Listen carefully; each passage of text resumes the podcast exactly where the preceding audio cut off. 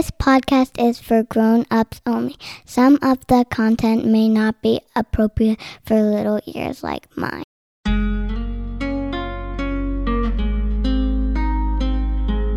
I got down on my knees, man, and like repented, gave my life to the Lord.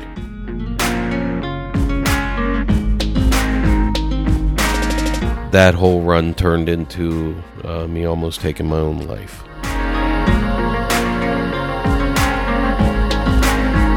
I think part of the problem is is that police have been neutered.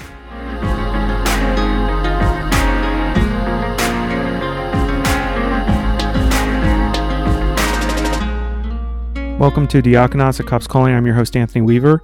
And very shortly, we'll have part two of my conversation with Al as he continues to discuss his life uh, in the motorcycle club arena and, and the criminal aspects of his life and how he got out of that lifestyle uh, and turned his life around and became a Christian. Quickly, before we get into that conversation, I wanted to remind you about the Diakonos at Cops Calling Facebook page please check it out and follow it.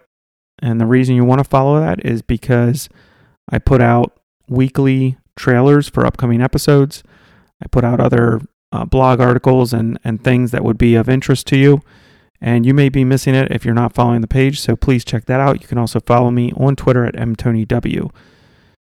If your podcast host allows you to, don't forget to give me your honest five star rating and write a review. That would be helpful for me to uh, get seen and pushed out there a little further to other people. And don't forget to share me with friends and family. I appreciate that. Also, it goes without saying that this podcast would not exist uh, if it weren't for those who've agreed to sit down with me over the past 10 weeks. This simple thanks and acknowledgement is not nearly enough, but I wanted all of them to know how much I appreciate them and all those uh, that are going to appear on the podcast that I appreciate them also. All of them could have easily said no to me, but all of them have said yes, and they continue to say yes, even when there are those who hate me, hate what I have to say, and hate my guests on the show because of what they do or because they share their stories and their perspectives. They don't need to risk the aggravation. They really don't, but they did. And new guests continue to do so and I, for one, appreciate it a lot. So I personally wanted to thank Detective Lowe, Chief Berkeyheiser, Detective Hockley, Detective Miller, Lieutenant Stoltzfus, and finally Al, all of which who have all of which have come on the show uh, so far. And there's going to be many more uh, that do give me a yes, and I thank them in advance. And just a quick note on Al: uh, we haven't protected his identity for drama's sake uh, but because there are those who actually would do him harm if given the opportunity. So if you do happen to know him uh, and recognize his voice, don't share his identity with those that don't know him. Uh, do him that favor, do me that favor, and I'd appreciate that. Okay, let's jump into part two of my conversation with Al.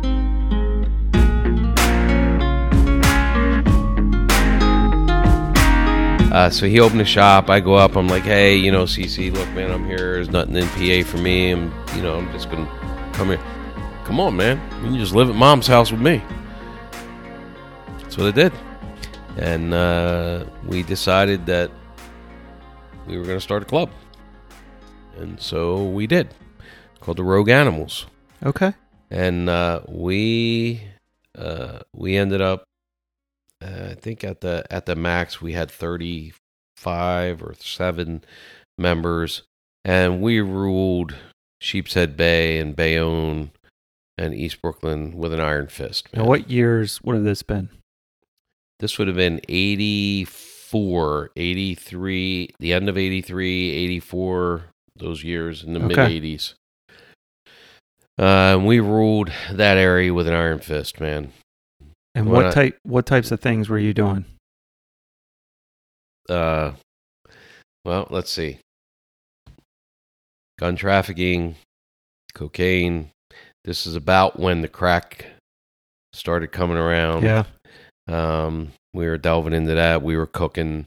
Uh, of course, I had learned how to make crank, which you know they call it you know, speed, meth today, but it's methamphetamine. We used to Right. make bathtub crank, man. Okay. It's one of the filthiest drugs you could ever do. We used to we used to put it in literally we called it bathtub crank because we would get these old cast iron porcelain tubs and we would make it in that. And we're washing it with diesel fuel and all kind of stuff. And then, you know, to think the insanity that I was injecting that stuff, snorting it and So you were it. you were using it then too. Oh, absolutely, dude. yeah. We we'd make crank and we were selling it, we're doing it. I mean there'd be we'd go on rips, man. We'd go on runs. I'd I'd be awake for three, four, or five days, man. Literally. You just shoot another shot, snort another line, whatever, whatever you needed to do. And uh but along with that, and you know, as a police officer, you've dealt with tweakers and people on crank, right? Yeah. On speed. Yeah. Uh after they're awake for a while, they can get pretty violent. They can get pretty nuts. Yeah. Well, we were ruling that area pretty pretty ardently, and um, one day we were at the clubhouse on the east side, and uh, we hear all these Harleys roll up. I'm Like, uh, those aren't our bikes. You you just know when you ride with a group of guys, you just know Know the sound. Yeah. those aren't our bikes. Clubhouse door open, and in walked a bunch of 81s. Uh, You know who they are. I know who they are. Yeah. Walked in, and we're like, yo, what the, you know, disrespect man just walking in here. I I mean, we didn't care, man. We didn't care. We had a bunch of former vets, and, you know, we had some guys that had been in NAM. We, I mean, we were pretty crazy, man Right. and uh, I was sergeant at arms at the time. You know what that means, you know. And uh, if for all you out in the world that don't know, you can go look that up on the internet. Um, but anyway, uh, so they were like, um, you know, you guys need to come up up to our clubhouse. We need to talk. I'm looking at my bro and I'm like, CC, like, who the F these guys think they are, man? We didn't care. Right. We just did not care. And like, you have 24 hours to get over there and we need to talk. So, President, CC, myself, another guy, rolled up there to their clubhouse and uh, went in. They basically told us we had 24 hours to shut down our club. Well, that didn't bode well very well with me or with CC. And uh, they were like, "No, you guys are bringing way too much negative attention to to the MC world." I I mean, dude, we I'm telling you, man, we had all former vets. We we were pretty nuts, man. Right. And uh, they're like, "You have 24 hours to collect all your cuts and bring them, and you're done." And you know me, Anthony. I'm Uh, guessing that didn't happen. Uh, I'm pretty much like, uh, you know, Right. screw you. So we roll out. We go back down the east side, and uh, CC's like, "Look, man, we are way outnumbered. I mean, they have a compound in New York, Okay. right? We are way outnumbered, way outgunned. You know, Uh, we just need to fold." I'm like, "Bro, are you serious, man? Like, I." So we took a, you know, we went to the club members and said, hey, and they said, okay. So uh, we went in there and they wanted us, and you have to understand the motorcycle, that world, right? Um, when you take someone's cuts, man, the respect for that, I mean, that is like, that is like, that's the holy grail, man. Right. You know, you don't disrespect them. You, fold them up, fold 'em- and uh, they they wanted us to turn all of them inside out and bring them into their clubhouse. And I was like, ain't happening. I wore mine in. So did CC. And they were like, really? I'm like, look, it, you know, bad enough. You, you told us we had to shut our club down Right. right? You're not going to disrespect my cuts, man. You're just not going to do that. And I don't care. I don't care who you are. So long and short of it is, they offered um, myself and CC to patch in with them. No prospecting, no anything. You just patch right in. Okay. And I was like, I'm out. Screw you. So CC said he ended up deciding he patched in with them, and he ended up going to California with out there. I, mean, I have pictures of him with the international president of that club, particular club, and um, he ended up spending six years in uh, penitentiary out there for attempted homicide. Okay. And uh, I came back to PA, and I ended up with another club, and then I ended up spending a whole bunch of time in jail. This friend of yours that you keep talking about, hmm um, you, are you still in contact with him? Oh, absolutely! I see him every Okay. year. is is He's in is- Florida. Is, he a believer? oh yeah, Okay. I'm getting to that. Okay, So he ends up. I wasn't spend- sure if that was the So he guy. ends up spending six years, six and a half years for for an attempted homicide. I come back to PA. I get hooked up. I end up in and out of jail for drug charges, thefts, you know, whatever, intimidating, and all this other stuff. Um, so I didn't know this then, but so I did my last bit, and I'm in the penitentiary, and I'm doing time, and there was a guy in there who I had done time with before. Um, done, I mean, I'd done strong arm robberies with him and other things, and he, uh, there was something, you know, when when I rolled in on the onto the tier, he came up, and I'm not going to use my street name because people would know that, and uh, he's like, "Hey, mm, you know what's going on?" And I'm like, "What's up?" And he's like, "Hey, man, I really need to talk to you about Jesus." Now, you have to understand that this guy was about six one, probably 270, large. Like he's kind of guy like, you know, punch you and break your face, right?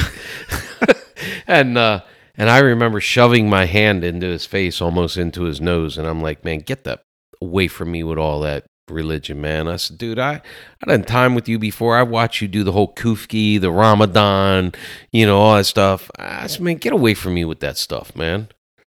All right, we're cool, we're cool.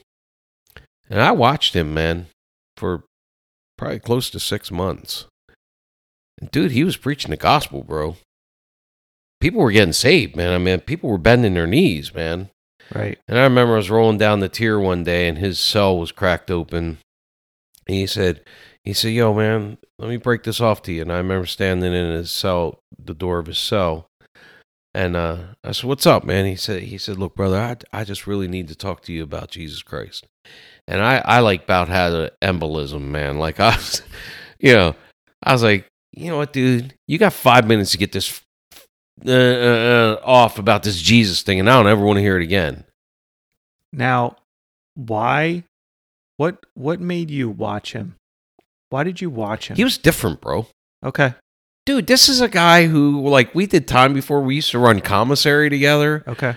Like, like he was assailing people in the showers, man. Because, like, you know, if you know anything about being in prison, man, you were in commissary two for one, three for five, you know, whatever, right? And uh, and he was just different, man. Different. Like, this was a guy that used to run the tier, right? Okay. Like, When you- and when you say the tier, you're talking about tier in a prison. prison. With the, yeah, right. I, I just want yeah, you run the to- tier. right, Like this was a guy like you just didn't mess with. right.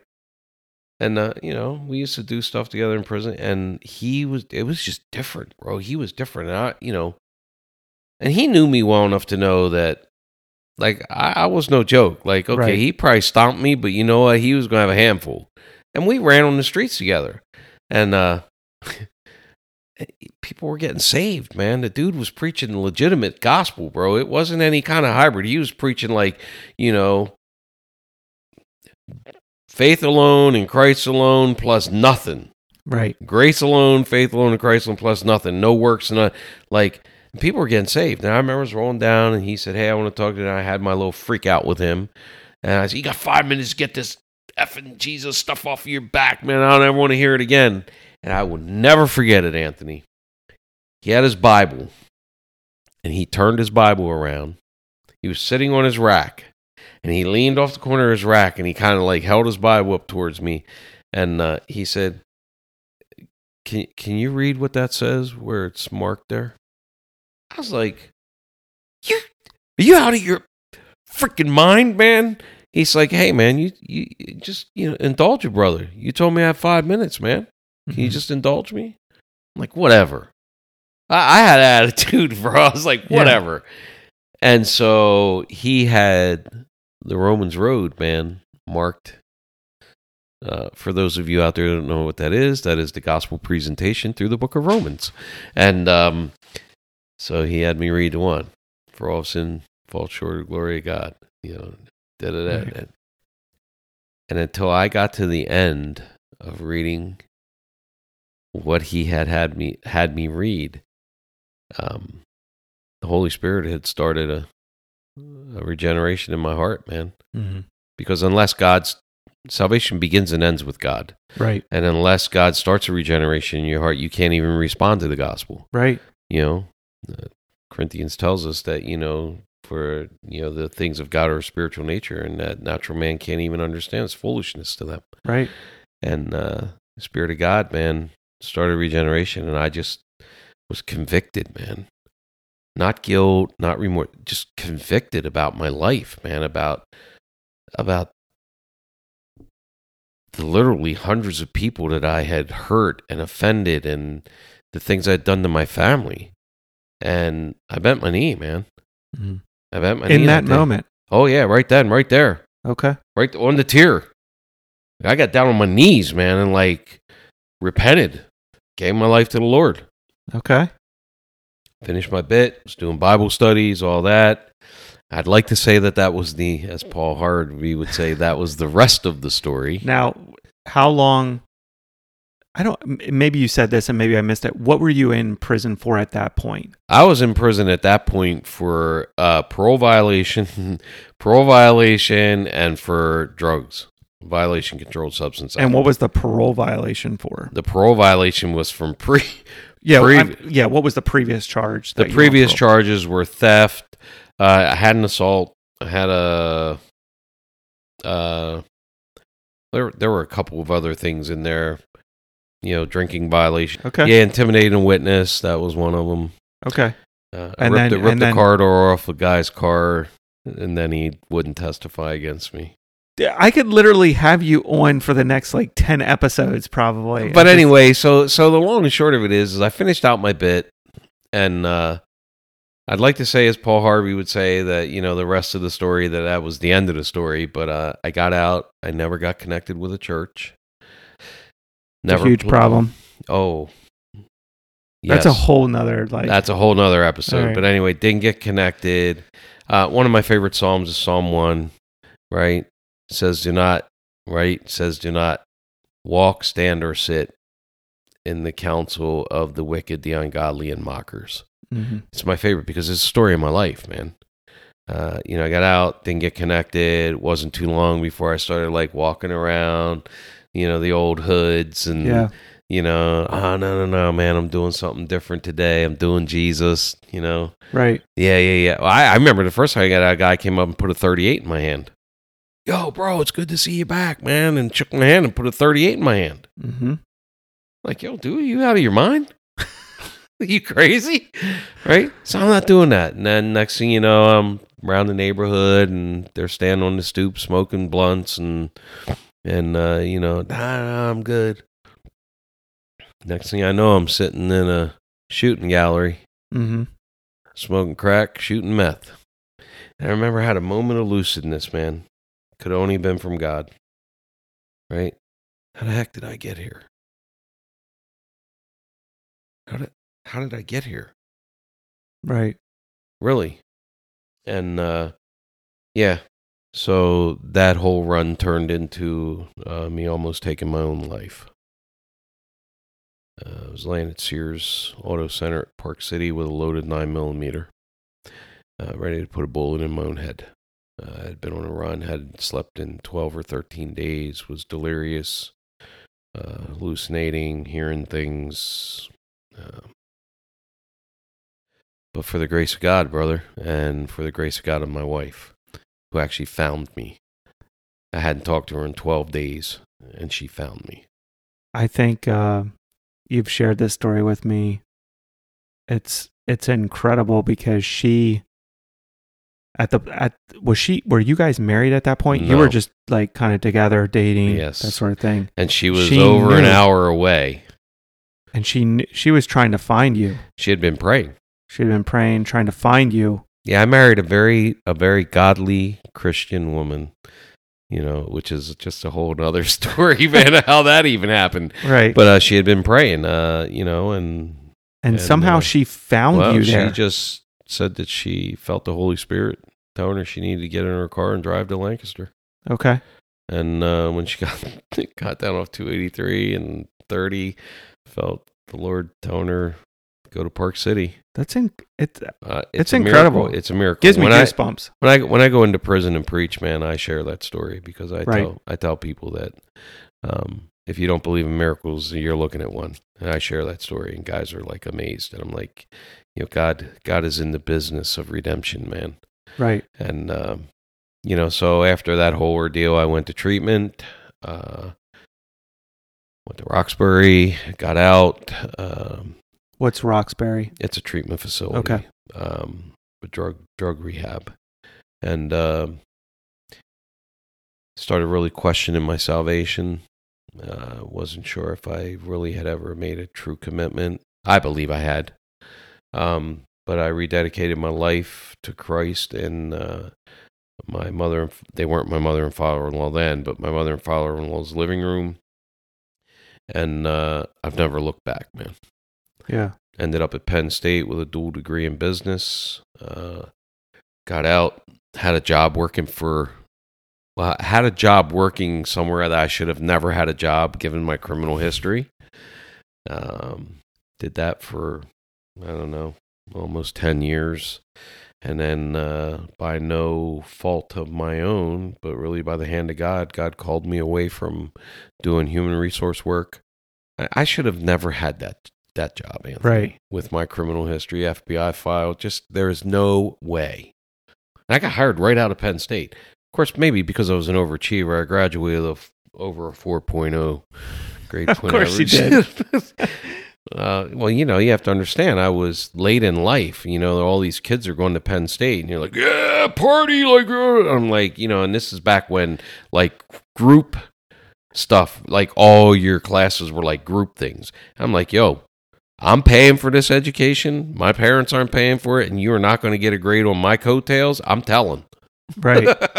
so were you like on campus then? uh, yeah. I mean, I was Then- commuting. I didn't live on campus. I was commuting. this was uh, Penn State. Uh, it started out at Penn State Harrisburg, Okay. which is now four year college. But Right. um, yeah, dude, like these these guys thought that I'm like, no, you're so gonna, you would have been how old then? in my late thirties. And you would have thought, oh my word. I don't, Yeah, dude, better- I'm going to college with like like kids that are 17, 18 years old and their parents are paying for it and it's all this group thing. And I'm like, no, you're going to do the work. You're not getting a grade on, on my hard work. I Right. mean, look, dude, I'm trying to change my life. right. Like literally change my life at, you know, 35 years, 36 years old. right. And uh and I was paying for it. All right? Right. And so, you know, no, I'm telling. Yeah. I'm not snitching. I'm straight up telling. so I did all that, got a dual degree, got hired right out of college. Should have never had the job I had. And then the Lord clearly called me away from that. There were a bunch of top positions where I was working that were eliminated, and uh, you know, for no good reason. I mean, I always had exceeds expectations, you know, all that, and uh, some of those guys sued and i just didn't feel it was right i talked to my pastor at that time and just like no you know what god has a purpose for this um so that's how i ended up getting in dealing with the homeless um but interim between that uh i was actually manager of a of a training school uh, and they didn't think I was a good fit because I got called an ethical freak by my boss. An ethical freak? Yeah, Uh, Who- what who does my that boss- even mean? who my boss, who was a former pastor, and you know, like Peter, I stuck my big foot in my mouth. I said, "Well, you know, being a former pastor, you should be nothing short of an ethical freak, or hence the former part of pastor. What honestly, like, what does that even mean? An Uh, ethical because freak? because I had uncovered. Hey, listen, once you're trained as a, as a as an analyst, you never stop analyzing. It's it, it, it is a blessing and a curse. Like I analyze everything. yeah, it, I agree. You analyze me, which is a problem sometimes. Well, No, it's not a problem, dude. It's a, it's a good thing. I hope you grow in the Lord, brother.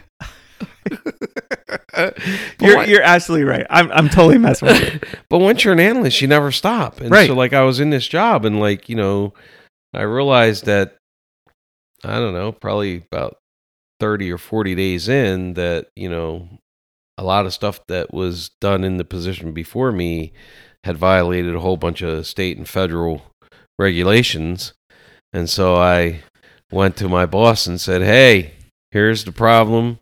Here's the turnaround. Here's here's the fix. Here's the turnaround. It's going to take this long.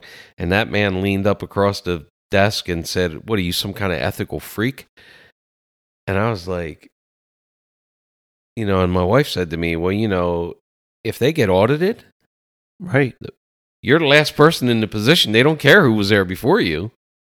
So that whole thing was an interim thing because I had had a job that was taken off the table working with homeless. So I was scrambling. I got this job and I was making even more money than I was making before.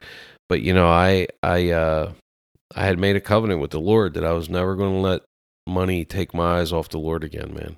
Cuz you know, after you spend all those years living like I lived, you know, not really ever having any jobs and never really having benefits, you chase the golden egg, man. You like you're chasing the benefits of retirement, all that, and really just kind of in those years took my eyes off the Lord, man.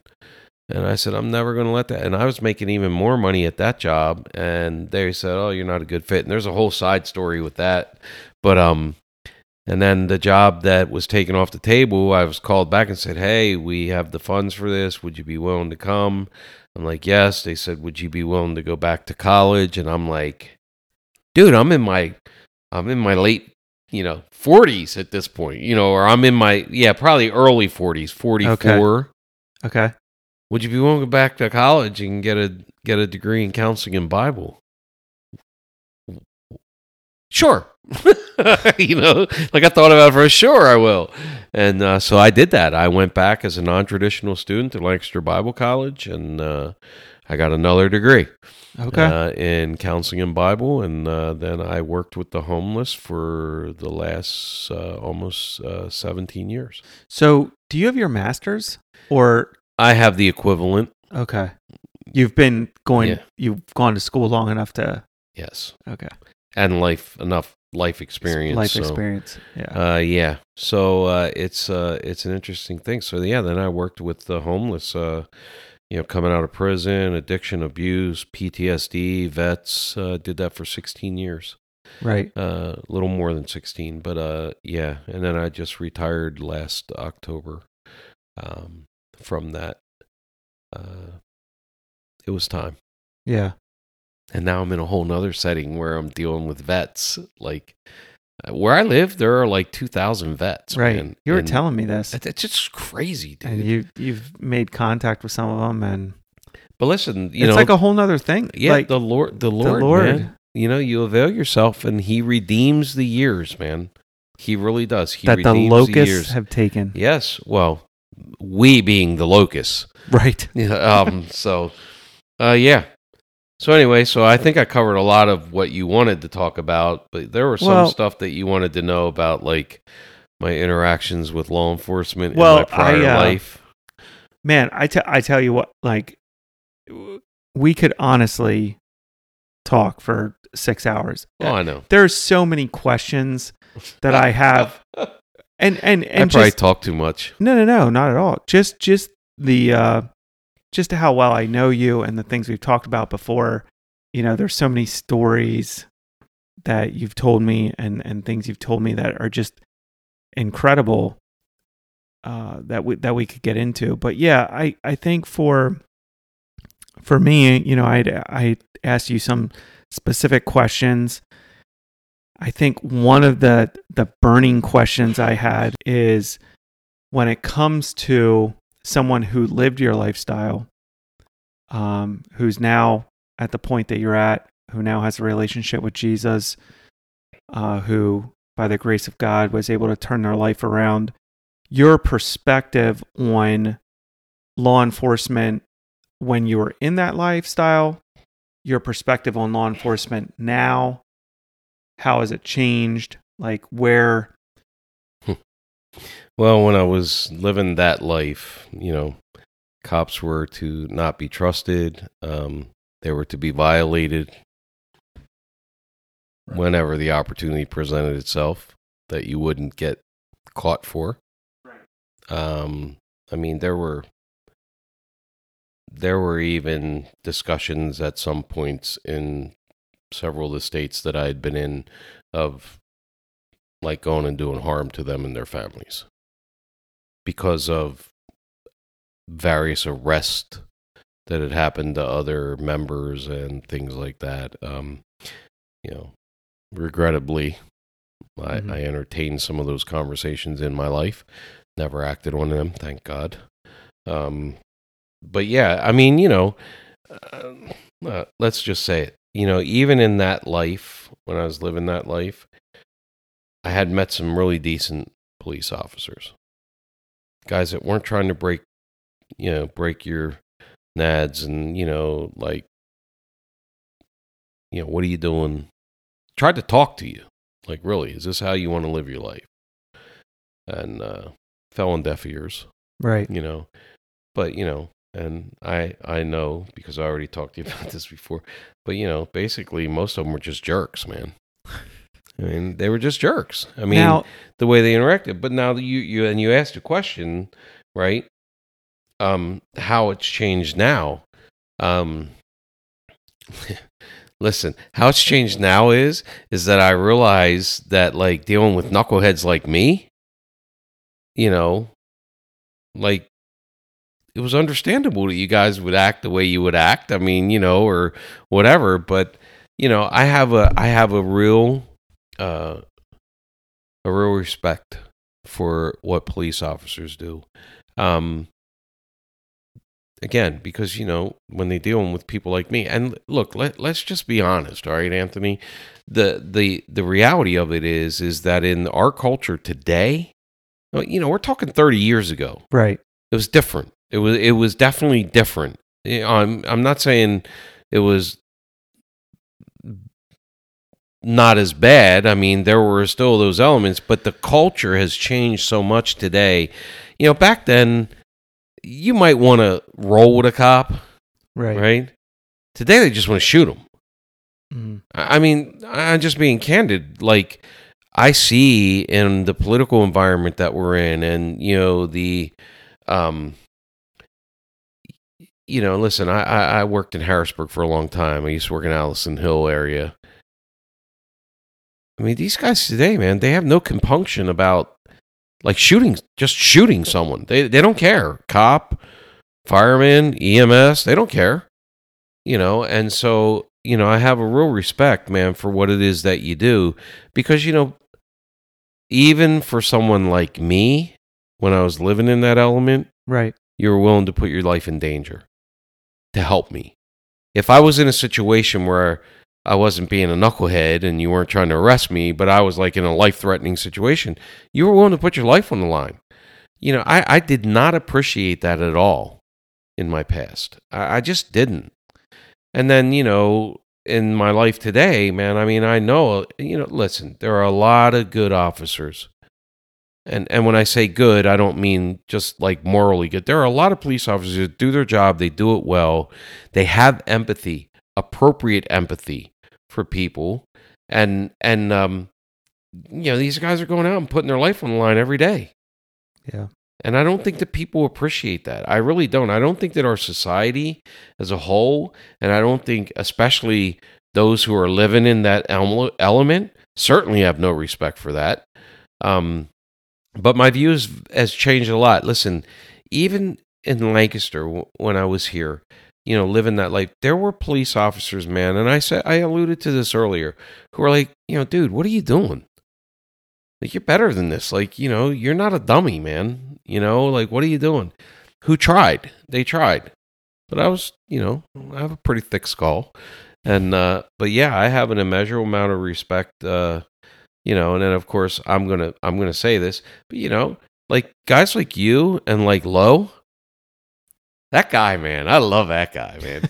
he's he's just he's charged up, man, about life, you know, especially about Jesus. Amen. Amen. And uh, so you know, like I I talk to you guys, and like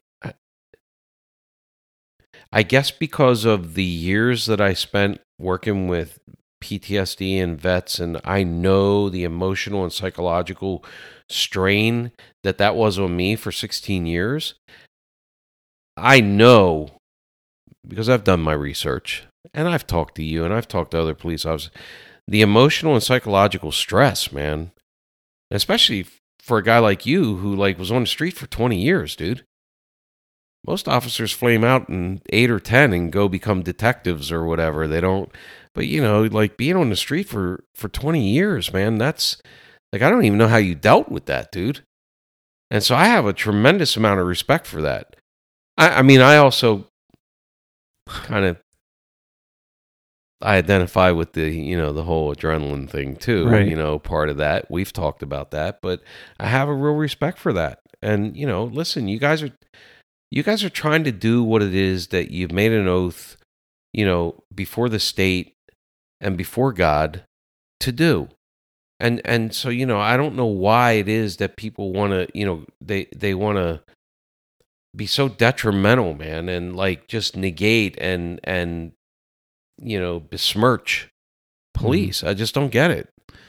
I th- I think um you know one thing I wanted to ask you is so back when you were living in that lifestyle I feel like the police generally interacted with the criminal element differently than we're expected to interact when I say we Today, I have to keep catching myself because I no longer do it.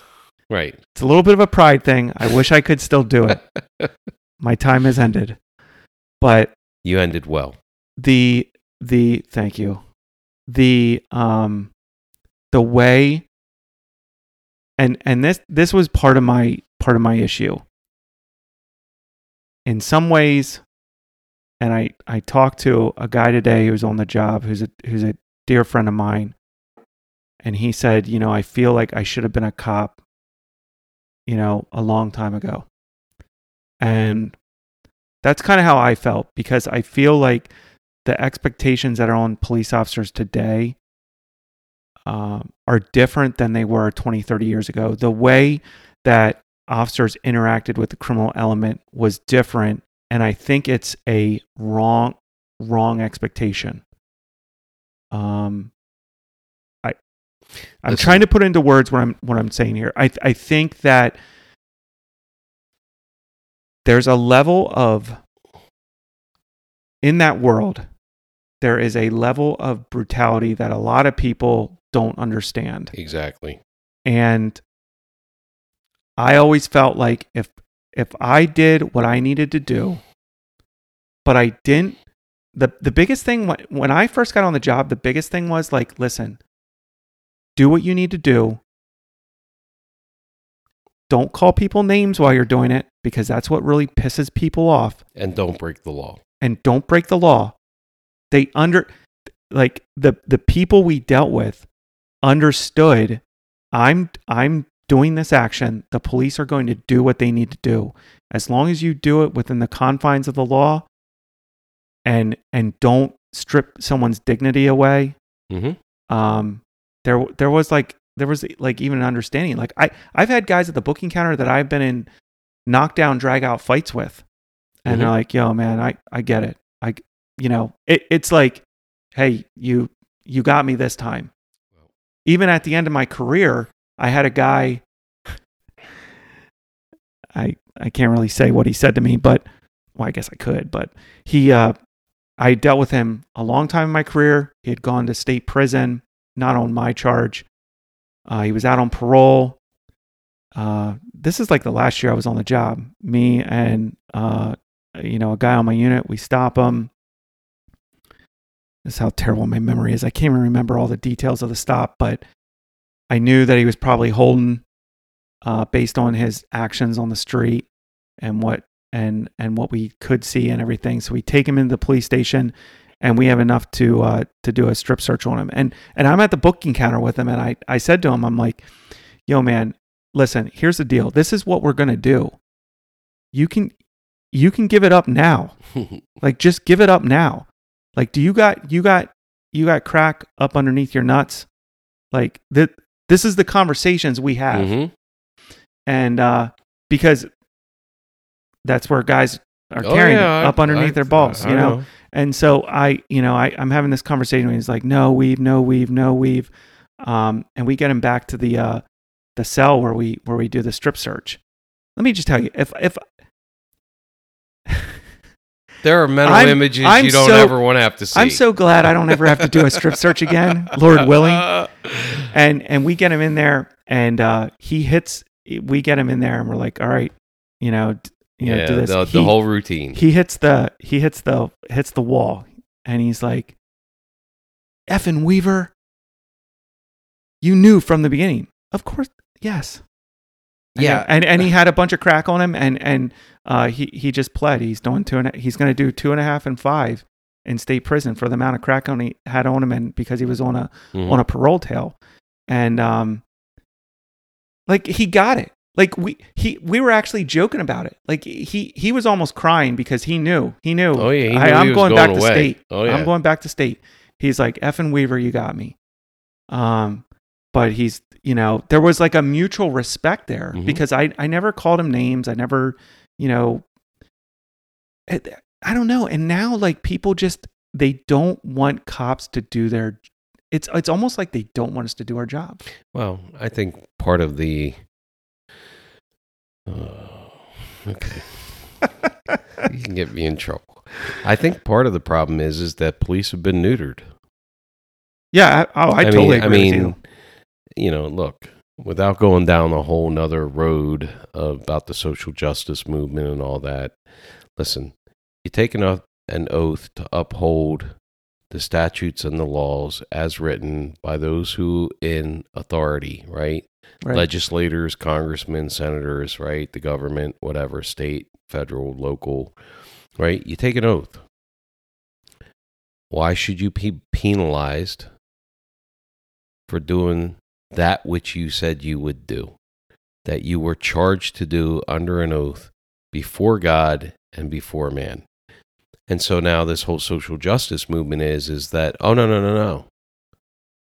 No, your integrity doesn't matter. You made an oath, but you, you shouldn't keep that oath. So we're going to neuter you now so you can't do your job. Right? Well, what do you think that does to the police force, to the police officers? See, now my counselor hat's going on. I'm sorry. Um, what do you think that does to those who are charged to uphold the law? i'll tell you what it does Right? Pisses them off. And it crushes them Exactly. and it pisses them off yeah. Right. It cru- but it, I, you're right. Uh, It crushes them first because now you have an internal conflict going on about I made an oath. You know, it's about my own personal integrity, the veracity of my word, right? About what I said I I I am called because it is a calling. I, I believe that. You Mhm. know, it's a calling. Not everybody's cut out to be a cop. It's a calling. And so now the veracity, the truth of what my word is before my oath has been completely stripped from me. And so the angst that that causes somebody inside, sure, you know, they're they're going to have a chip on their shoulder. You know, I'm not saying it's right or wrong. Uh, you know, I'm not making a judgment there, but you know, what do you expect when a guy, you know, has made an oath and now you're telling him he can't fulfill that very his word and his integrity because you want to neuter him because of whatever. Uh, you know, again, without going down that whole Right. road. And so, yeah, I, I, you know, it's unfortunate. You know, this whole thing about, you know, rampant prejudice and all that. Listen, everybody has prejudice. right And this whole thing about racism. Look, I don't think that it's, you know, everywhere. Sure, there are cops that are prejudiced or racist or whatever you want to use, you know, who have a bias. Absolutely. That's anywhere you go in the country. That's anywhere you go in the world. Listen, I've been I've been to other countries where police act with absolute prejudice and racism. We have no clue in this country. Trust me, we have no clue. I've been to some countries where you're a different ethnicity. I'm not saying that's right. I'm just saying it's it's a reality, Right. you know, and and so you know to say it's systemic, I don't believe is true. I don't believe that. Um, but you know, it's just you know, I think that it you know, cops who want to do a good job are not afforded the opportunity to do that because of the political climate and because of the culture, Right. And it, and it's really unfortunate. Yeah. And that coming from a guy who used to be on the other side, who used to be like, you know, freaking cops, you know, right? Right. And so, you know, and again, it's because I've had men like you and like Lowe and, you know, uh, my my other friend from the state drug enforcement and some other police officers who have tried to speak into my life and who I've befriended and who, you know, really uh, trying to understand. I, you know, I don't think that a lot of people really understand what it entails, and I think that the reason I have a little different perspective is because of my interactions with and from the other side. Right. And I think that's why um I mean I I honestly I think, you know, obviously like the fact that we're brothers in Christ is Amen. is paramount in this conversation, but I think outside of that the ability for us to for me to unload some stuff on you and unload it in a way that Is real. I'm not is real and I'm not judged for it Amen. and and for me to talk or tell other people that uh there there would be genuine concern concern They were like, "Have you gone to see a counselor uh, lately?" are you you're like a little like not quite all there no you're right i'm not quite all there um, Exactly. but let me let me tell you why you know and and um just that i i think because you are on the other side and you know the types of things you were engaged in the types of things you were capable of the types of things you even talked about doing hmm the types of things that happen with you and the police. There there's an ability for you to understand um, kind of okay i can kind of understand why a cop might not be maybe the most well adjusted or nice person i ever met Hey, in my life. Hey, we talked about this word earlier. I have some empathy about that. yeah No, really. yeah I, I literally, I can. Empathy is putting oneself in someone else's shoes, right and because I was that guy, right right? I have some empathy about that. I do understand. right you know and and i don't even i mean i say that sincerely and you know you and i have had hours and hours of conversations you know about these kinds of things and um yeah i can empathize with that but just even the angst of you know you living in that lifestyle and i think you said earlier it was like about 16 years that you were living in Mhm. that lifestyle and the amount of stress that that is because you you you never know what's coming around the corner there have been times anthony in those years when i literally have looked down the barrel of a pistol and, and see uh, this is have to be another show where you know i'm i'm 50 feet away and a guy pulls a trigger and the barrel's pointed right at me and it hits the guy next to me. And i think i'm so slick that i got away. You know it's god's hand on me. Literally before i even knew him um, you know, I know what that's. I I know that angst, and I understand that, and so you know, it's uh, it is very stressful. You know, people think it's just this carefree lifestyle that you just running around acting like an idiot. You know, right you know, doing what you do, but no, there there is a lot of stress, um, a lot of expectation, just like with police officers, a lot of expectation. You know, and so you you're living that, and then you know you feel like, okay, is today the day? I'm going to go on a power run today with the club. You know, is today the day I die? Is today the day I have to step in front of a shotgun for my brother? Is today the day that someone's going to hit me in the back of the head with a pipe? I mean, literally, right you know, and, and so you, you know, I understand that, man. I do. yeah and and and it's just a lot of people don't. A lot of people don't understand. Like a lot of people don't understand. And again, and I've said this before, I don't want people to feel sorry for police officers. We, you know, people who have decided to become police officers, they've made a decision. Mm-hmm. It's it's it's what they've what they're going to do. Um, and I I never want anyone to feel sorry for me, but I do, you know, there's something to be said, and it's hard to help people to understand, like those moments in my career where I was concerned enough about my safety that when I left for work, Mm-hmm. I would just let it breathe a little bit. That's what we called it. Mm-hmm. We would throw the door open and just let it breathe a little bit Mm-hmm. because I knew that there was chatter on prison calls about me. And I knew the type of individuals I was interacting with on the street on a regular basis. And I knew that I was Which at any moment could have became become deadly. Yes. And I knew that I was hated. I Mhm. knew that there were certain blocks in the city where I was like just every day I was in there, I was putting pressure on. Partly for the accolades of men I know. and And for the rush. and for the rush and because I liked it. No, Like I, get I, it. believe I I believed in what I was doing. I still believe in it. I you know that there's still guys that I know that are doing it. I talked talked to one just today. But yeah, I, I would I would I remember, you know, you know, there were there were times where I was working day work and I would I would wake up and, and I had to be at work real early so it would be still dark when I left Mhm. and I would open the door from our garage. I'd open it, Mhm. Let it breathe. let it breathe. Make sure I don't got any rounds coming because, you know, on my way home from work, I'd be making sure no one was following me, you know, things like that. And I don't think, I don't, people, People- don't generally understand that, or they think that that's, you know, you're just mo- They think overreacting, that's movie stuff. or they think you're overreacting. Right.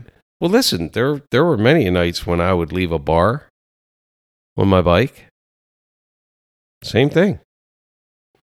I'm rolling down the road, man. Me and a couple bros, we're rolling down the road, and you know we're looking to make sure no one's rolling up on us.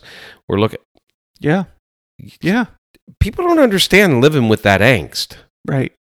Like, is today the day that I'm going to die?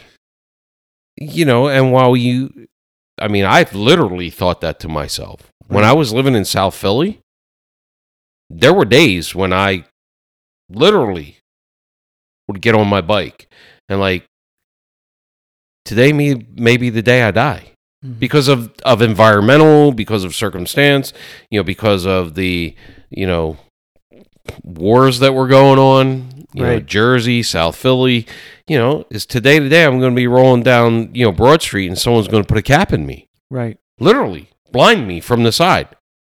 So I understand that psychologically how that can really mess with you.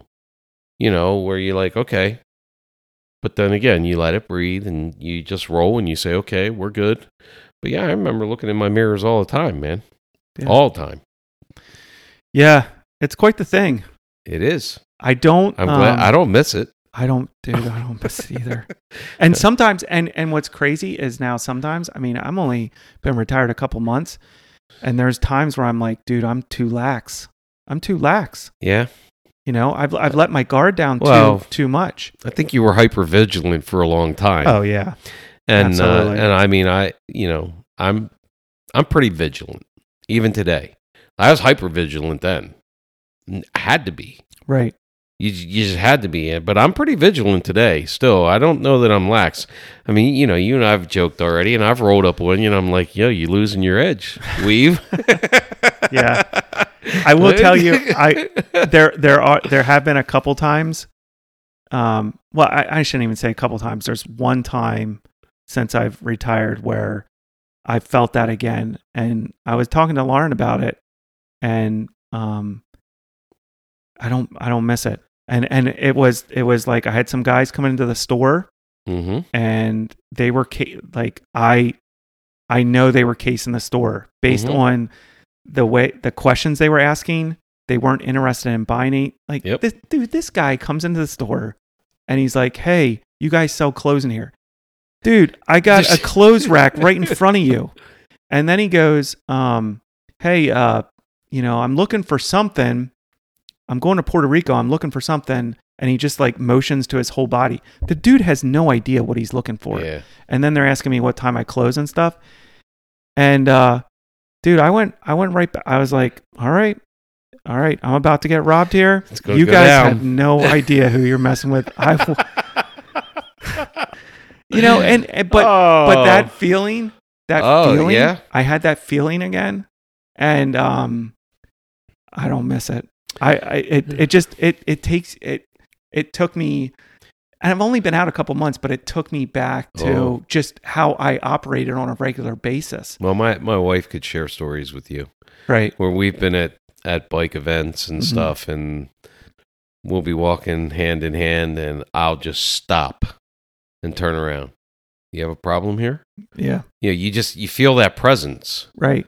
you know and even though i haven't been in that world for a long time yeah i don't miss that i, I don't miss that feeling um you know of the hypervigilance always having to look around be aware now you know i still live from being a marine and from living the life i live i live with my head on a swivel Right. you know you know that Yeah. uh, I mean, I you and I have just- rolled together long enough, Anthony, to know that like I'm always constantly my head is on a swivel, man. I you know because you know what it's uh you know understanding your surroundings and your environment is paramount.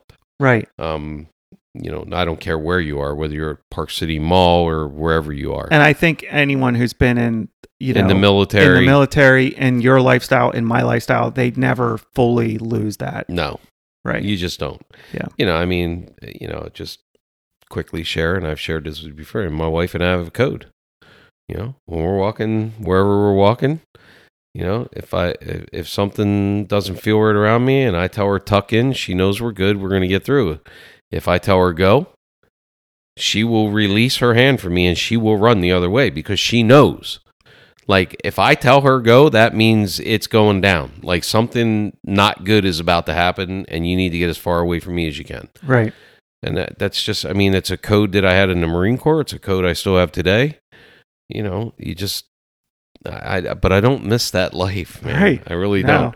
There was one thing that you did want to ask me, and I know because you told me, and I'm, I'm just going to go there with you Um, It's the personal responsibility. because, oh, man. because I think that Dive is, in. that's a huge one. go for it. No, you need to ask the question. Well, you know, Who's hosting this show? sometimes I wonder. uh, no, y- obviously, I think you would have a great perspective on personal responsibility and its role in life of someone who's been sinned against in in grievous ways. So, you know, you you shared, you know, some of the horrific things you were you went through as a child. You've shared um, some of the things you went through at the hands of your dad, at the hands of your mom, at the hands of your sister, at the hands of your neighbor Mhm. where one of my issues with a lot of things going on in our country right now is this lack of self-responsibility Mm. and and and this idea that and we've talked about this that you know in Romans 14 I think it is where it says you know one day you know we'll appear before God and, and we're going to have to answer Going to give Um, an account. we got to give an account and in that account we're not going to be a we're not going to be able to say well this sin was committed against me so therefore i have this excuse um and and you said it the best the other day when we had a conversation that the only thing we're going to be able to plead is the blood of jesus Amen. that's the only thing Amen. Praise God. and um, so yeah, just your thoughts on personal responsibility as someone who lived a criminal lifestyle, who's come out of it, who sees some of the stuff going on in our culture. Where do you yeah. stand on well, I mean, first of all, let's just say, you know, as a believer in Jesus Christ, you know, retribution, retaliation, and all those things are sins. Right. Um, no matter what's been done to me, I mean, Jesus said, if if you give him what you give him your rope, give him your cloak as well. If he strikes you on the right, give him the left. Right. So um, he was a model for us, and so any type of of retribution, retaliation, or recompense for things that have been done to me in my life, whether as a child, as an adult, or whatever, are sin.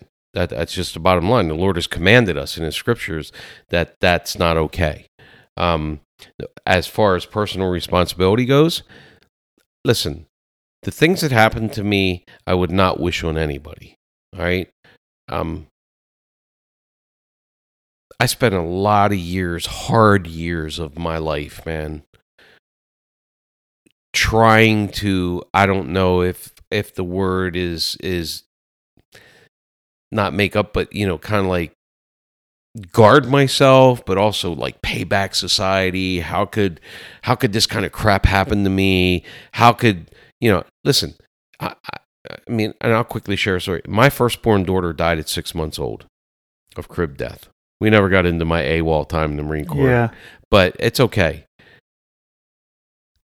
I knew nothing about God, about Jesus, about church, and I'll never forget. I stood down in the middle of South Prince Street at the corner of Prince and Farnum. My daughter died of crib death. I found her in the crib. I freaked out. I wouldn't let anybody touch her. And and now you have to understand, man, I have no concept of like Jesus, none of that. And I remember standing in the middle of South Prince Street and looking up at the sky and screaming. And I've written my life story out multiple times over the course of 30 years. And every time I get there, man, I am always just just stunned. Like I remember looking up at the sky and just screaming with my fist clenched. I mean, at the top of my lungs, blood curling. Just, what kind of God are you? What kind of God are you that you would take my child? I'll never serve you. Hmm. I have no idea where that thought ever even came from, but from God. Right. Because the next 10 years of my life, I spent in and out of prison, riding clubs, you know, the, the craziness, you know? And so, you know, I, I, you know, and I'm not, I have to be careful how I say that. You know, I think that God was saying, you know, you're going to serve me. You're going to serve me one day, Right. right? But, um, yeah, let's let you have a little bit of your own life that you can uh, figure out what it is, why you're going to come serve me. Um, but anyway, you know, I think that, you know, those things that happened to me, they didn't cause me to do what I did. Okay. They may have influenced me. They may have caused me to be guarded. I told you no man was going to get close enough to hurt me, you know, because that was cause for a beatdown. Women were worthless. They just were objects. But, you know, at the end of the day, while that may have influenced me being on the streets early and everything else, I ultimately chose to do the things that I did. Um, I remember when I was in college, there was a whole uh, sociology study we did, and it was about a kid in in uh, New York who grew up in an abusive home and grew up, you know, watched his father beat his sisters and beat his mother and, you know, physically, you know, molest them and rape them and all these things. And uh, he went out and uh, he raped a woman. He got charged, and he claimed the defense was is that the environment he grew up in, all he ever saw was a man rape his sisters and his mother and beat them, and so to him that was a norm. Mm-hmm. But the kid was in junior high school. How, how do you reconcile that? He had to know that other people did not live like that, you know, and so he made a choice. Right. And it's just like with me. I mean, I made a choice. So, you know, personal responsibility is something in, in this culture today that lacks horrendously. Uh, it, we live in a uh, blame shifting society and culture. Nothing is my fault. It's because my dad did this, because my mom was a crack addict, because my uncle molested me, because whatever. I mean, I could use all those excuses, Anthony, Yeah. in my life. And you know what? At the end of the day, I made a choice to live the lifestyle I did. Now, did those things influence me? Certainly. Did they cause me? Causation is a whole different story. No, they didn't. You know, there were other ways that I could have dealt with those things.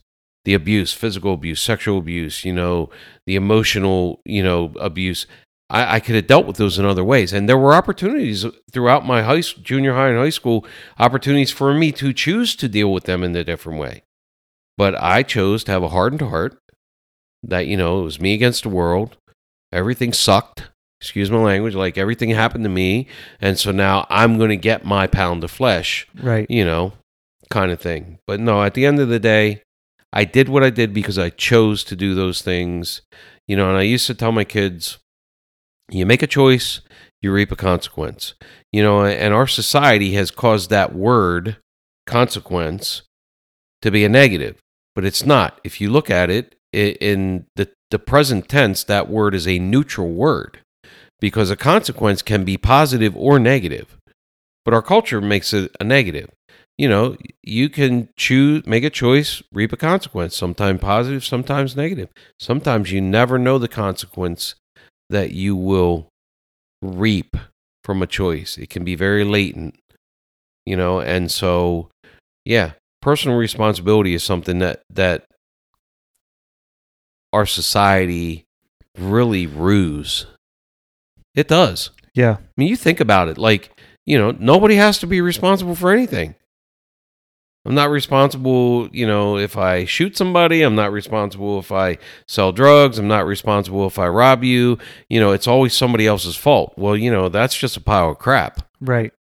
You know? I mean, you you see it every day in the news. Someone makes a decision to commit a sin, commit an evil act, and it's someone else's fault And- or some and- some condition. it's it's a condition or it's someone else's fault or it's because we don't have this law or we need to do this or who who dropped the ball with this Or we need to be more empathetic. yeah like there's them. no there's no um there were yeah the blame shifting it we always need to hold someone responsible and a lot of times the the people or the things that we're holding responsible is not the person themselves Oh, well, I think it really comes down to morals and ethics, and I think that we use those words synonymously, and they are very two different, very th- different things. The mores or morals of a way, you know, it's statistical, right? If fifty-one percent of the population is doing it, it must be a norm, a, a moral, a more or a norm, right? But you know, the difference is is that morals and mores are what is, and ethics is what ought to be. And so the ethical thing in our society is, is that what ought to be is that there should be, you know, justness and and punishment and accountability.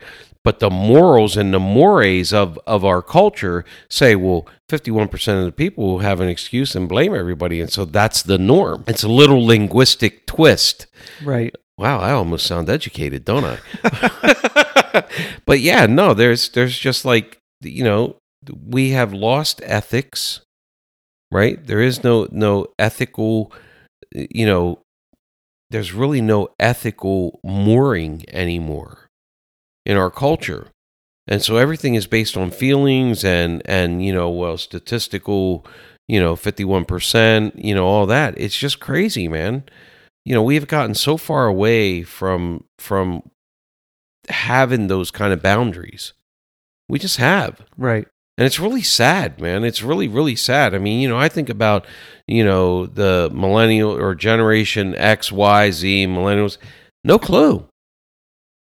Like dude when i was growing up you were 10 blocks from your house and you acted out somebody else's parent was going to snatch you up and probably whoop your butt right and take you home. And then you're going to get another whooping butt whooping when you got home. And then when your old man got home, you get another one, right? You can't do that today. Are you kidding me? You'd be sued. Right. Oh, I can't tell you how many times I would have a parent call me and uh you know, or or a kid would call me and say my my uh, parent uh smacked me. And I'd get the call and I'd be like this kid called the wrong cop. and I'd get there and what'd and, you he- do, and here's the thing. Here's the thing. Like you you have to go to those calls and you and you have to listen to both sides. Yes. But I always went uh with a certain level of respect and For the for the parent. parent. Absolutely. And and I would go in and that you know the kid would be like, you know, my my mom hit me in the face. Um and the and and sometimes the parents would be concerned. Well, what did you why did your mom hit you in the face? Oh, I I called her called Mhm. her a B. Okay. Should have got your face slapped. Well, all right, I'll see you later. Right. Like uh, you know, and and parents would ask me, you know, um I don't, you know, I don't I don't know what to do. Like I I don't th- I can't lay my hands on them. Really? You can't lay your hands on your on your own child? Oh. no, no, I it's against the law. Actually, no, it's not against the law. Now you can't take it. I would all You can't this be is, abusive. This is what I would always say. You can't take a baseball bat and hit them with it. But if if they talk back to you and you decide that your punishment is to um, slap them, and again, I you know you Not can have a dis- you can have a discussion about What's how, appropriate? how old, you know, when does it become inappropriate, how old, like that sort of thing. But I would always go in those situations giving the benefit of the doubt to the to the parent. Um because we we would have parents calling the or we would have kids calling the police wanting their parents arrested for using corporal punishment on them. Uh, I'm no, sorry. you know. Um Wow. and it's unfortunate because, yeah, probably in the last 20 years, most children have no idea what it means right. to be disciplined. There's a difference between punishment and discipline. Yeah. All right. Punishment is punitive, right? Discipline seeks to a changed behavior. People don't understand that. They use those words interchangeably, punishment and discipline. Punishment is punitive. There is no no outcome of change behavior. It's purely to punish somebody. Whereas disciplining a child is to bring about a correction in behavior. See, I have my counselor hat yeah. on again. Sorry. Well, no, I I I uh I appreciate that. I think um I think the other thing that we do, like I like how you broke down those two words and defined them because that's another problem in our culture. We don't define everything, or or we redefine. We've redefined what racism is. We've re- redefined what love is. We we've redefined a lot of things, but but I like how you how you broke that down. And I think the other part of the the puzzle is is that we've decided that you can't have discipline and also provide um, help or hmm training. Like you, like I dealt with this when I was a supervisor.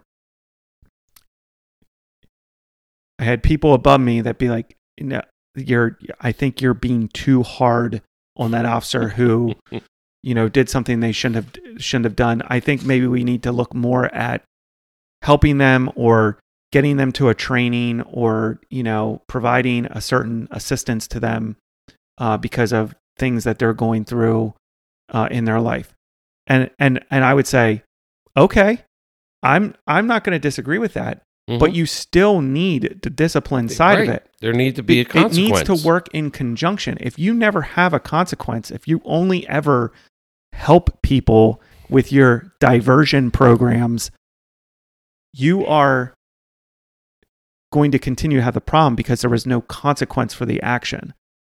Um, you know, it it it needs to be in in conjunction. If if I if if my son or my daughter do something that I don't want them to do, and I just constantly pull them in and say, "This is why we shouldn't do this." Um, Daddy's going to create a program for you to go through so that you don't do it again. Do you think that kid's going to stop doing it without a consequence? No, that's why, you know, sometimes it's a natural consequence. Oh, you know, you didn't, we told you you could play one game on your tablet. You decided not to play one game. You decide to go into the second game. Well, guess what? You don't get the tablet for the rest of the week. exactly. A natural consequence. Yep. Or, or, you know, I gave you a directive and you didn't do it. It was like outright disobedience. Now you're going to get a, a spanking, um, Which is a discipline. which is a discipline Right, to to- correct to- behavior. Bring about a change in behavior. And and then and then after that, and Lauren helped me learn this. She's like, have to tell 'em after you, 'em. after you do that, you need to make sure that you are pulling them in, giving them a hug, telling them that you love them, and then and and for us speaking to them about sin Yep. sharing the gospel with them talking to them about the condition of their heart hmm you know and and having those conversations with with them it's it's not just one and it's not just the other. So Well, it's kind of it's kind of like you know when you talk about you know being real, you know, and I'm going to say in the Christian world, it's uh, you know, truth without love is brutality, right. And love without truth is hypocrisy. It's in that same kind of genre, you know, that same kind of metaphor. I mean, you can't speak truth to somebody without loving them or having a heart of love, right? Because that's just brutality. All you're doing is beating them down. right And you can't just, I like to call it sloppy agape. You know, you can't just be love, love, love, love, love, love, love, love, love, love, love, and no, right? Right. And no truth behind it right because that's hypocrisy. That's not the God we serve, and that's not what the scriptures say. And so, you know, our whole society is just so off kilter and off skew in a whole lot of realms in that way.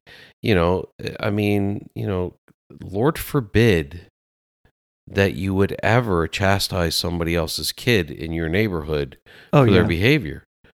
I, I mean, I can't even fathom that, man. Like when I was a kid, dude, you listen, I remember Miss T, Miss T McFadden. Man, she snatched me up. Boy, I was acting out, snatched me up. Boy, I'm take you home to your mom. I get home, my mom would give me a couple of smacks, and then my dad would get home, and then like you, your dad gets home, you're like you're done right yeah yeah because you know what, you were going to be held accountable for your Yeah. behavior. yeah And you would, I mean, the way that I see children speak to their parents today, oh, no. There's just a general, in our culture, you can't have a civil discourse. right And so, because our culture is that way, you know, where do you think that starts? it Like, starts you- in the homes Yeah, you can't, you, I mean, you can't have a civil discourse in a home with a parent and a kid. I mean, the just eh, because of our culture, our culture Right. has said you don't have to listen to your parents, or you can say whatever you want to your parents. Well, that's not a civil discourse. right Like you know, you can agree to disagree as a parent and a child, but you don't get to just go all over the place and be like calling them names, and it's just crazy. It's such an indication of what's happening in our culture and in our society and it's really sad. It is very very sad. It's it's it it's disheartening to me to see. I mean i look at my own kids who are grown and i have grandkids now and, and you know my wife and i are like wow Right. really? Really? Because you know i'm thinking like you know there'd have been the, assume the position. Right. Yeah. you know like you you're getting three for that one yeah. you know yeah anyway I I uh you know I like the point you made about the love truth thing. I think I think um I recently heard a pastor uh talk about that and it was kind of convicting to me because I think generally some of us can be like, "Oh, I'm more of a love person or I'm more of a a justice person or a truth person." And we say that in a way that kind of leaves us off the hook. Mhm. Oh, this is my bent. I'm more this way. wrong But yeah, he he was- Jesus was, truthful and loving. Right. And he points out uh, 1 Corinthians 13, where it says, Absolutely. uh, love rejoices in the truth. Like Mhm. they, they cannot be Separated. separated. Right. Um, and that was a little convicting to me because I am, and as you are, uh, we don't, re- uh, th- this episode probably doesn't have enough balance on it because we're both like very justice oriented. but I think, um, I think that's where the hope of the gospel hmm the love of Christ um, comes into the conversation for me because uh, without him, I mean, yeah, I don't, I don't know where I'd be. I don't know where you'd be.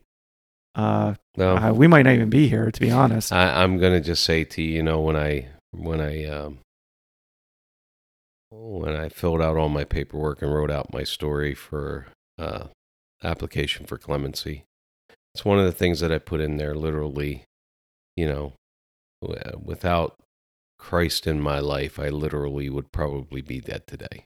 right? Um, uh, yeah, Yeah.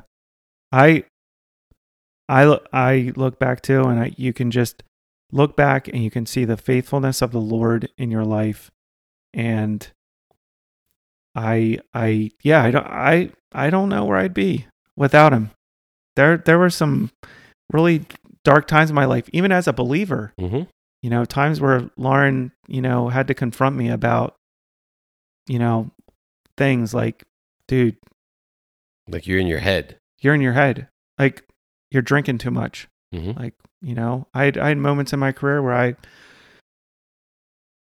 every I day deserve this. every day I was off, man, I'd be drinking and it was it was because I didn't even want to I didn't even want to put the effort in to try to be present and love my family.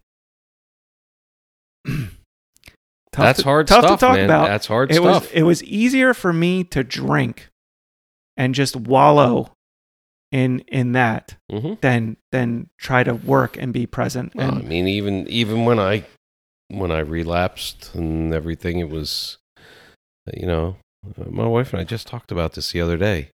She said, "Do you know how many days and nights I sat at my parents' window looking down the lane to see if you're if you were coming back?" Because I didn't want to deal with the um yeah i just didn't want to deal with it you know the whole uh emotional you know intimacy thing. Yeah. i just didn't want to deal with it. It was easier for me to say uh, you know i'm going to go get a pack of cigarettes and i'll be back and then i'd be gone for three four five days. Right. You know because i didn't want to deal with the intimacy. I didn't understand intimacy. I didn't understand how to manage my emotions right? I didn't want to deal with them. I, I just like you know i was just like i'm settle on snoopy. I'm Yeah. checked out you know? Yeah. Yeah. And that's unfortunate it is unfortunate i because it, it it it really is unhealthy for the relationship and then really when you talk about trust like what does that do for our spouses when we're not even willing to be engaged you know? Yeah. Well, you and I have both married some very strong women. I mean, I've I've had some dates dates out with Lauren that have not been very date like. They've been more like, "Listen, dude, you better get your stuff together It's an exhortation and because listen, this it's ain't not happening this ain't happening." Those are tough conversations, but yes um well, we've I been really- all, we've been all over the road We've been all man. over, but I I can't uh, I I can't thank you enough for for uh, coming on and and uh, telling some of your story. I mean, I don't. I feel like we just scratched the surface. There's so much there. So maybe I'll just have to have you back on and dive into it a little more Uh, you, because you might be able to twist my arm because I think you had fun with it. yeah You know, i was actually scared I think you uh I was actually, I had a little fear and trepidation. you know I, was, I said to my wife, I said, you know, baby, pray, pray for me. I actually had my best friend who lives on the property with us. Uh, you know, he thought it was earlier today, and he sent me a text. He's like, I was praying for you today. How did I said, no, it's tonight. Oh, I'm gonna keep praying. I I feel like most most uh most guys that I have come on, there's that that certain level of of uh eh, just angst about it. Uh and I try to uh I I don't know. There's angst on my end too, because I don't really you never know where you're gonna end up. you never know where you're gonna end up and you also, you know, I, I always tell people too, like, listen, you're coming on, you all you have to worry about is just talking. It's Mhm. on me to drive the conversation Mhm. and like direct it and ask questions that are interesting. Um, and then I, I, I hit send on an email like that, and I'm like, oh, I, I guess I, I guess I better hold up my end of the bargain here. Except when you get guys like me who put Right. questions back on you. But that, that's good. Oh, yeah. That's good. So maybe That See- was that was at my wife's suggestion anyway. throw questions back at yeah, me. she's like, well, you Oh, know, yeah. he's going to ask you why. Well, then you can say, well, why do you think? Yeah. yeah, absolutely. So I you know, there's certain there's certain guys I have on that I'm I feel like should be my co-hosts moving forward. So low, low is one of them. You're another one. So maybe maybe to this all said and done, we'll have you, Lo, myself, and then we'll have a, that poor sap of a oh guest my word! just getting housed. You'll have to start paying people to come on then. I mean, it was nice of you to send the executive coach to come get me from out in the woods. Uh, I appreciated that. Right. Yeah, Right. no, it was nice, man. Yeah. Was, you know, limo was was pretty good. I He had uh, a booming stereo. Right. I I'm a you know, I'm there's people out there that must think I I just I just have copious amounts of money. And I was Dude, you did well with your investments. right. You really did. Yeah. That cryptocurrency you've been playing with, man, is uh, you know, thanks for the tip. I don't know anything about cryptocurrency or Bitcoin or nothing. I should probably learn something about it. Uh, we can talk after the show. Yeah. Okay. All right. Well, thanks for coming on. I appreciate you coming on. I know that some of the things you talked about were uh they're not the easiest to talk about. No, whenever you and I get together, there's always some emotion. Yep. Um, which is which is because we keep it one hundred percent, man, real. that's true. No, Sure. I mean, I mean that. So You know, that's how I lived my life. You, you know, and that's how you lived your life, and that's how we continue to live our lives for the Lord. right. You know, it's a. I mean, you know, I, I see. I'm going to say this. You know, I've said this to you before. Extremes are our enemy, right? Right. Because extremes, when you're one extreme or the other, have a tendency to polarize, right? But you can be unified 100%, which is a good thing, right? And uh, so I don't know that being 100% committed to serving the Lord is uh, is an extreme. I think that it's a reasonable sacrifice for us, given what He's done for us. Um, and so, you know, I try to live my. I fall short every day, but you know, I, I'm grateful for the grace of God. I'm grateful that the Lord has put people like you in my life.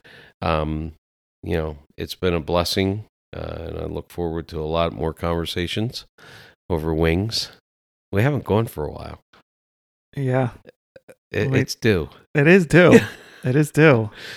So uh, it's been a, it's been a pleasure, man, and a privilege. And uh, I just hope you know I, I'll say this uh, in in closing. Um, really, if there's anybody out there who you know is encouraged or exhorted by you know my testimony, the parts that you've heard, um, I, I'm going to be uh, so candid and open as to say that if you really uh, think that you would like to talk with me, you can reach out to Anthony, Yep. and I will let him vet uh, those Yeah. individuals. Uh, but I'm willing. I think that it's a reasonable thing to do. I'm sure that there are going to be people that listen to this, uh, both from law enforcement and others. Um, and so, you know, listen, uh, you know, God has delivered me from the things He's delivered me from because of what His Son did for me on the cross of Calvary, uh, so that I might be able to then help others, you know, in a, in in their struggles or questions or whatever. But ultimately, you know, the the end goal is really that God is glorified, and that people understand that the only reason that I'm sitting here today and able to even have this conversation is because of Jesus Christ Amen. and because of what he's what he's done for me. Yeah. Yeah. And Romans 10 9 is clear that if you confess with your mouth Jesus Lord and believe in your heart God raised him from the dead, you will be saved. Uh, it's a matter of bending your knee, confessing, believing. Mhm. And uh, yeah, I would echo. I would echo what uh, Al has said here, and I would say that you know you can reach out to me at diakonosacc at gmail.com. And, uh, uh, you know, also look up my Facebook page for Diakonos Cops Calling. Reach out to me on Messenger there. Uh, be more than happy to talk to you about my faith, about Al's faith. Uh, obviously, as you've heard throughout this conversation, it's the most in, uh, important thing in our in our lives, and uh, what has it's kind of the glue that that brought us together, and and even that I can call him a friend. So, Mm-hmm. all right, Ah, we're more than friends. brothers. We're brothers. Yeah. So appreciate you coming on. Yep. Thank you so much. It's been a privilege. Thank All you very much. I hope you enjoyed this conversation that I had with Al over the last two episodes. Uh, it's a powerful story, it's a riveting story. Uh, he's a great friend of mine, a brother in Christ. And I thank you for, for tuning in and listening to his story or a very small part of his story. Uh, like I said during the episode, I really feel like I could probably have him on for about 10 episodes uh, to uh, hear just more details about his story. And who knows, maybe in the future uh, he will agree to come on and tell more of his story. Before I end this episode, I did want to just touch on something that's just kind of been on my heart and mind uh, recently. If you follow the Diakonos Cops Calling Facebook page, you saw a post that I put up there um, where I shared a blog post from a gentleman named Samuel Sey and his blog Slow to Write. And the uh, the blog article that he had wrote was called "The Injustice Against Derek Chauvin." So the title obviously grabs your attention, but in that article, Mr. Sey uh, lays out his thoughts that Officer Chauvin wasn't in fact guilty of unintentional or intentional murder, and that an earlier article he had written uh, just after the incident with George Floyd had occurred was possibly biased because he didn't know all the facts of the case. Uh, Mr. Sey provide, provides links and resources in this article to back up his thoughts. Uh, I've stated my thoughts on the verdict and the position I hold, uh, but I shared this article to present just another viewpoint and a viewpoint that I think is is lacking in our culture. And uh, I appreciate Mr. Sey a lot because he shows a deference to law enforcement. And what is deference? Well, it's to show humble submission uh, and respect. Deference isn't blind faith in or an inability to call out wrong. It's just a level of humble submission and respect to a position or person, often those in authority. We generally don't do that anymore, or at least not to the correct people. Right now, our culture is clamoring over themselves to give deference to lawbreakers. At least that's how it often feels to me. And oftentimes, these lawbreakers, people are showing them humble submission and respect. Uh, to believe the best in them and believe the worst in the actual authority that deserves the deference. I actually touched on that in uh, this episode with Al, how this is affecting the family unit where the parents are not viewed as the leaders or authorities deserving deference in their own homes, but instead the children run the show and do as they please and are given power. As a police officer, I always went into family situations involving parents and children with Ephesians 6 1 to, 1 to 3 ringing in my ears. Children, obey your parents in the Lord, for this is right. Honor your father and mother, which is the first commandment with a promise so that it may go well with you and that you may enjoy a long life on the earth. Authority is laid out in this passage. The parents are deserving of honor and obedience, not the child. It it didn't mean that I went into these situations or that I was going to ignore and not investigate the complaint of the child. In fact, there were times when I arrested parents uh, when certain facts and evidence was presented to me. But I never went into those situations giving deference to the child or the children. I always tried to go into those situations giving a level of respect to the parents' position because they deserved it. And because of my biblical worldview, they had that authority. They held a level of authority in that house. I also always did my best if the parent needed some guidance or help uh, or direction to give that privately and not in front of the child. Again, to do so would have given power and leverage to the child as they overheard any correction or advice that I gave their parents. The parent deserved that level of respect from me, and the child needed to see that he or she was not in charge. In the same way, I believe it's biblical to give that level of deference to the police. I've talked often about Romans 13 and how those in authority are established by God, and that includes the police. In addition, 1 Peter 2 13 through 15 says, Submit yourselves for the Lord's sake to every human authority, whether to the emperor as the supreme authority or to governors who are sent by him to punish those who do wrong and to commend those who do right. For it is God's will that by doing good you should silence the ignorant talk of foolish people. I don't see much of that going on in our culture. What I see is people starting at a hypothesis that the police use too much force, or are systemically racist, or are evil, or need to be abolished, or that they act unrighteously, etc. and then they begin to make their case to prove that hypothesis. And this hypothesis is usually based on feelings and emotions without any deference uh, owed them, owed the police due to their position. In these interactions, we often give deference to criminals. We show them a level of submission and respect and propel them to a level of authority. We don't wait for the investigation to conclude. We don't wait to know all the facts. Some don't even care what the facts are. We are so arrogant to believe that we know better than the police do. We don't know anything about their training, but we know it's not right. We don't know anything about who they are, their ethics, beliefs, or background, but we arrogantly decide that we know exactly what their motives were or are. Like spoiled children, we know better and we will throw a tantrum about it. No deference, only defiance and disrespect. No patience or prayer, but pandering to the criminal. No thoughtful consideration for the actual victims of crime, but constant capitulation to people who hurt others and defy the law. This should be expected from a fallen world, but not from us as believers. I think it's the one thing that's really disheartened me over the past few years. Christians uh, and Christian leaders who have decided that submission to the police is optional and who actually work to discredit what they do, not realizing that they are actually opposing God Almighty. That's not my opinion. That's what Romans 13:2 says. And if an officer moves from law enforcer to lawbreaker, well, then he, she has removed that mantle of authority and should face consequences for their actions.